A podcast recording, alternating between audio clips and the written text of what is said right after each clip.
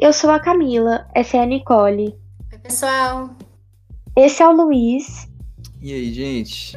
Então, na nossa pesquisa ficou evidente né, as problemáticas da presença plus size na moda. Sim, nós focamos principalmente em entender a percepção que as pessoas têm sobre esse assunto e a gente vai falar um pouco disso. A gente quer ir um pouco além. A gente quer discutir principalmente o porquê dessas coisas estarem dessa maneira. E aqui nós vamos mostrar nossa percepção, não de terceiros, como em outras partes do trabalho. E assim, quando nós vamos pensando na origem do problema mesmo, é, pensando na moda como um todo, na moda plus size, vem uma pergunta na minha cabeça: por que, que a moda plus size precisa ser separada da moda comum? Então, eu acho que antes de tudo é muito importante a gente definir o que é, que é essa moda plus size, né? Que são as numerações que ultrapassam o tamanho 46. E muitas lojas afirmam que é complicado é, a produção dessas dessas, dessas peças nessa numeração, e por isso que existe um nicho de moda plus size, em que as, a maioria das lojas que vendem roupas plus size só vendem a partir desse tamanho. E se você vai até uma loja de departamento, por exemplo, é muito pouco provável que você encontre numerações acima de 44, por exemplo. Inclusive, Nicole, é muito importante analisar essa sua fala, porque realmente as lojas elas estão operando dessa forma e é interessante buscar entender o porquê disso. As lojas de roupas, elas são ditadas pela moda, pela, pelas tendências e assim, pelas grandes marcas que têm mais importância no mundo da moda. E se for olhar a representatividade das modelos, é um padrão realmente inalcançável. Inclusive, essas marcas muitas vezes vêm de fora e chegam no Brasil com um padrão de roupas que não se encaixa nem um pouco com o padrão do corpo brasileiro. Então, até uma pessoa magra no Brasil, ela pode ter dificuldades de encontrar roupas nessas lojas. Sim, isso gera até uma certa distorção, né? Por exemplo, a gente não tem uma padronização de numeração, então às vezes a gente chega numa loja e o tamanho GG, na verdade, serve numa pessoa que usaria um tamanho M ou um tamanho G, e isso gera vários problemas, além do, né, do que a gente já sabe dessa, dessa pressão em cima da estética e do corpo perfeito. É, fora que dá para linkar com a, com a gordofobia, né? É, aqui no Brasil, em vários lugares do mundo, é muito visto um padrão estético de beleza, em que você tem que manter o corpo sarado, e não só pela saúde, não só falando em casos de obesidade, de doenças que que pode causar, mas falando de uma maneira puxando ao padrão estético, em que você tem que ser uma pessoa magra, uma pessoa definida, que você tem que cuidar da sua saúde para ser assim, praticar exercícios para ser assim, não focando no, no bem-estar, mas focando mais na, na estética. Linka todos esses essas pautas. Sim, uma das partes da nossa pesquisa fala muito isso, né? Que numa sociedade de consumo em que a, o nosso ser é definido pelo ter, ter o corpo perfeito, também é muito associado a uma posição social. E isso acaba rebaixando, né, de uma maneira, pessoas que não se encaixam nesse padrão, que é um padrão estético que a maioria da nossa população não consegue é, atingir. Então, é, é um padrão totalmente inalcançável, o que é até meio engraçado quando a gente entende o significado da palavra padrão. É engraçado porque é, a blogueira Juliana Romero, né, ela falou que 50% da população está acima do peso que é considerado ideal, né? E, e o nosso mercado é enorme, só que ao mesmo tempo tem essa carência em relação a, a plus size. E assim, né, como nós discutimos sobre o, o motivo, né, a razão da indústria ser da forma que ela é, e nós citamos é, a questão da representatividade e da representação das modelos, do padrão das modelos, é, é muito absurdo, porque mesmo que agora eles estejam inserindo modelos plus size, a gente percebe, por exemplo, teve o caso da Victoria's Secret, em que eles colocaram como modelo plus size uma mulher que vestia, assim, 40, 42. E assim, que representatividade é essa? A gente ainda precisa discutir isso. Sim, esse caso da Victoria's Secret, ele simplesmente tem um corpo mais curvilíneo. E aí eles acharam que colocar ela como modelo plus size seria o ideal. E uma das desculpas que a marca, e eu uso a palavra desculpa porque não acho que é uma justificativa, elas usam, elas falam que é muito mais difícil elaborar peças em tamanhos grandes, porque é muito, vai muito além de simplesmente pegar uma peça é, que foi feita e pensada para um corpo magro e fabricar ela em um tamanho maior. É preciso pensar em caimento, modelagem, corte. E aí na maioria dos casos, quando a gente vai em lojas que oferecem produtos plus size, são roupas que estão completamente fora da moda, que não acompanham tendência, em cores muito sérias, muito neutras, e que permitem muito pouco que as pessoas inovem. E esse discurso é, é muito bobo, porque ele dá meio que respaldo para que as marcas não tentem ser inclusivas e cada vez mais colocando é, esses corpos que são, né, que estão fora do padrão, que estão fora do que é ditado pelo mundo da moda, em uma situação de, de subcidadãos que não tem nem a oportunidade de ir até uma loja e comprar uma roupa que, é, que lhes agrade.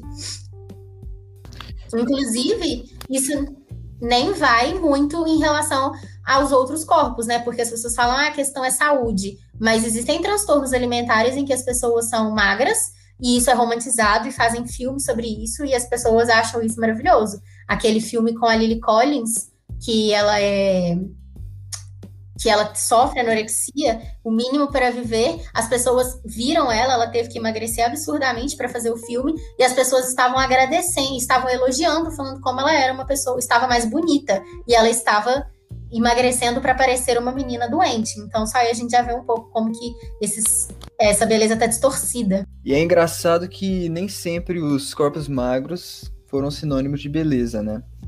As mulheres é, hoje, que hoje em dia são consideradas mais robustas, em outros períodos eram vistas de uma maneira diferente, né? O corpo feminino era visto de outra maneira, por exemplo, na pré-história, que havia uma valorização dos seios férteis, dos quadris grandes, já que a mulher era um símbolo de fertilidade. Mesma coisa no período do Renascimento, que os corpos grandes eram um sinal de riqueza e de prosperidade, né? Então, dá para entender que hoje em dia o mercado e a moda plus size tenta desconstruir essa imagem estereotipada, né, dos gordos que prejudica uma grande parte da população essa forma de analisar né, essa, a mudança desses padrões de beleza mostra muito como que essa sociedade que quer que a gente consuma freneticamente é feita para que a gente tenha esse consumismo exacerbado. Nessa época em que os corpos curvilíneos, em que os corpos grandes eram é, bem vistos, as pessoas não consumiam como elas consomem hoje.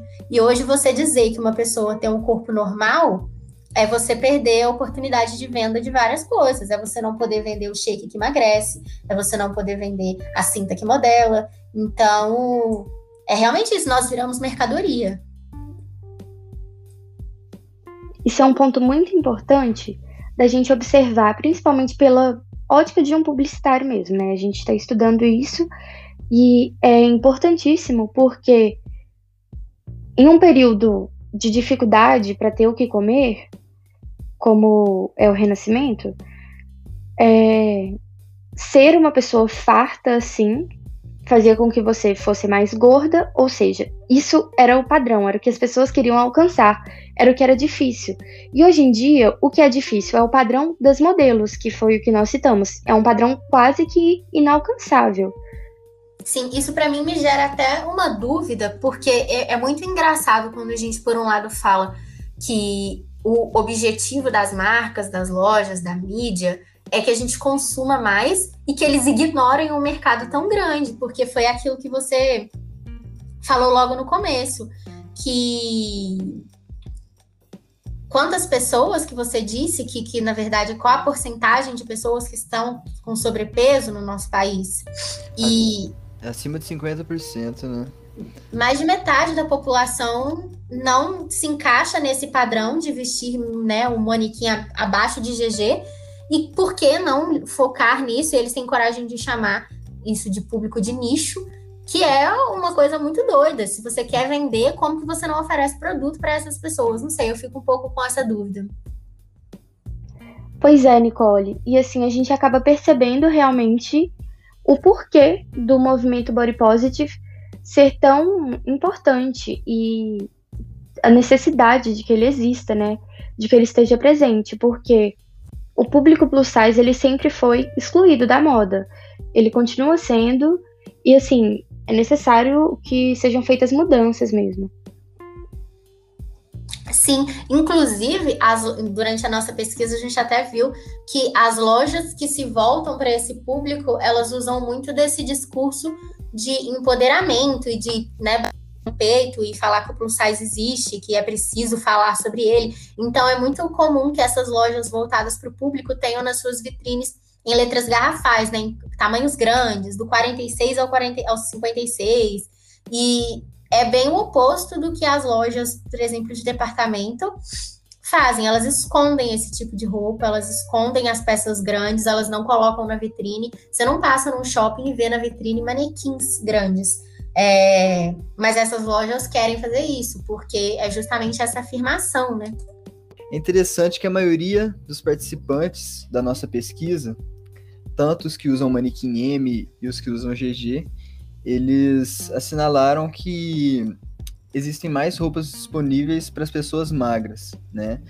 É, 94,5% dos participantes que usam M acreditam nisso, e dos que usam GG, 100% dos participantes marcaram essa opção.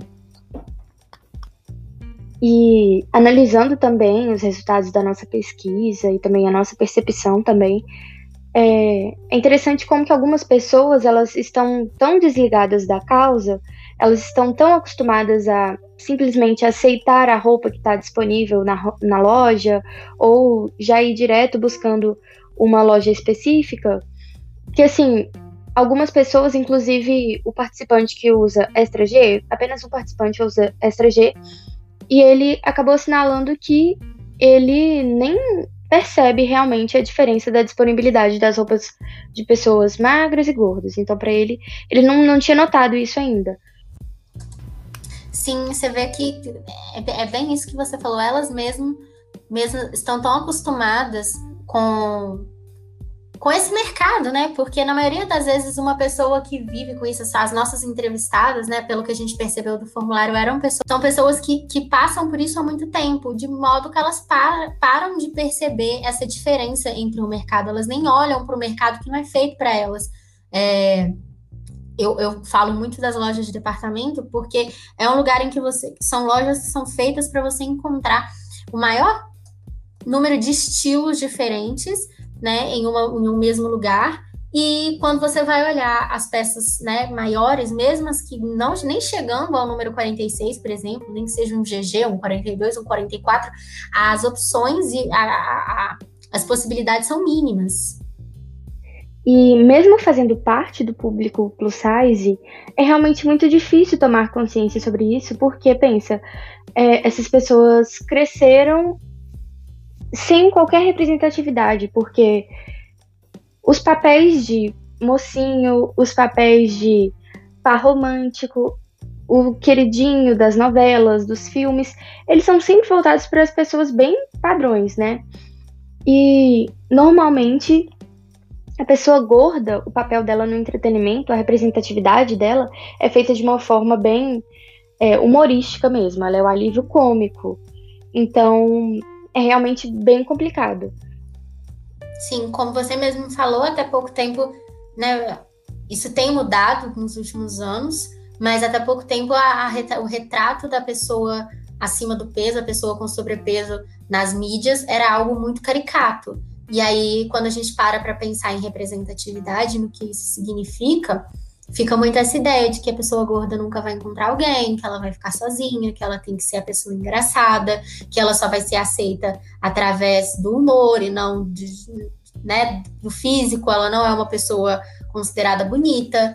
É, isso mexe muito com a autoestima de pessoas, principalmente quando a gente pensa também em como que o sobrepeso vem muitas vezes da infância. Então, a pessoa já cresce com esse estigma de que o mundo não é um lugar feito para ela.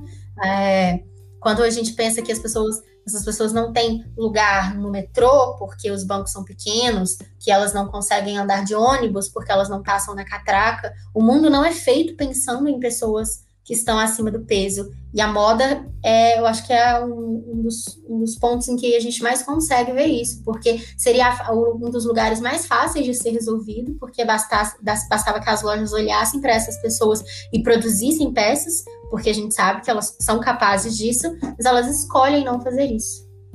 É, e toda, e toda essa militância por cima disso é necessário para tirar essa ideia de que comerciais, é, coisas do tipo, na vida real mesmo, que gordo é uma coisa vista como engraçado, visto como humor. E começando pelo básico, assim, começando pela moda, né? Criando mais é, elementos plus size. Talvez seja uma forma que vai abrir os olhos da sociedade, né? Talvez seja uma forma que pode gerar é, um resultado futuro, tipo o que a Nicole falou, da catraca de ônibus, dos espaços dos ônibus, tirando essa ideia de que o padrão é ser uma pessoa no peso, é ser uma pessoa que veste M, no máximo G, e que isso é uma vida saudável e que isso é uma vida ideal. Exatamente, porque a gente tem que pensar também que para que as mudanças elas cheguem no mundo real, não cheguem no mundo físico, como a mudança nos bancos, nas catracas, é, é necessário primeiro que ocorra uma mudança de ideias. Então, é muito importante essa assim, militância, entre aspas, é, da internet, porque isso dá voz a essa causa que é tão necessária para representar mais da metade da população do Brasil, assim, grande parte da população do mundo. Bom, gente, esse foi nosso trabalho de psicologia do consumo, é, falando sobre o tema da moda plus size. Espero que todo mundo tenha gostado. É isso.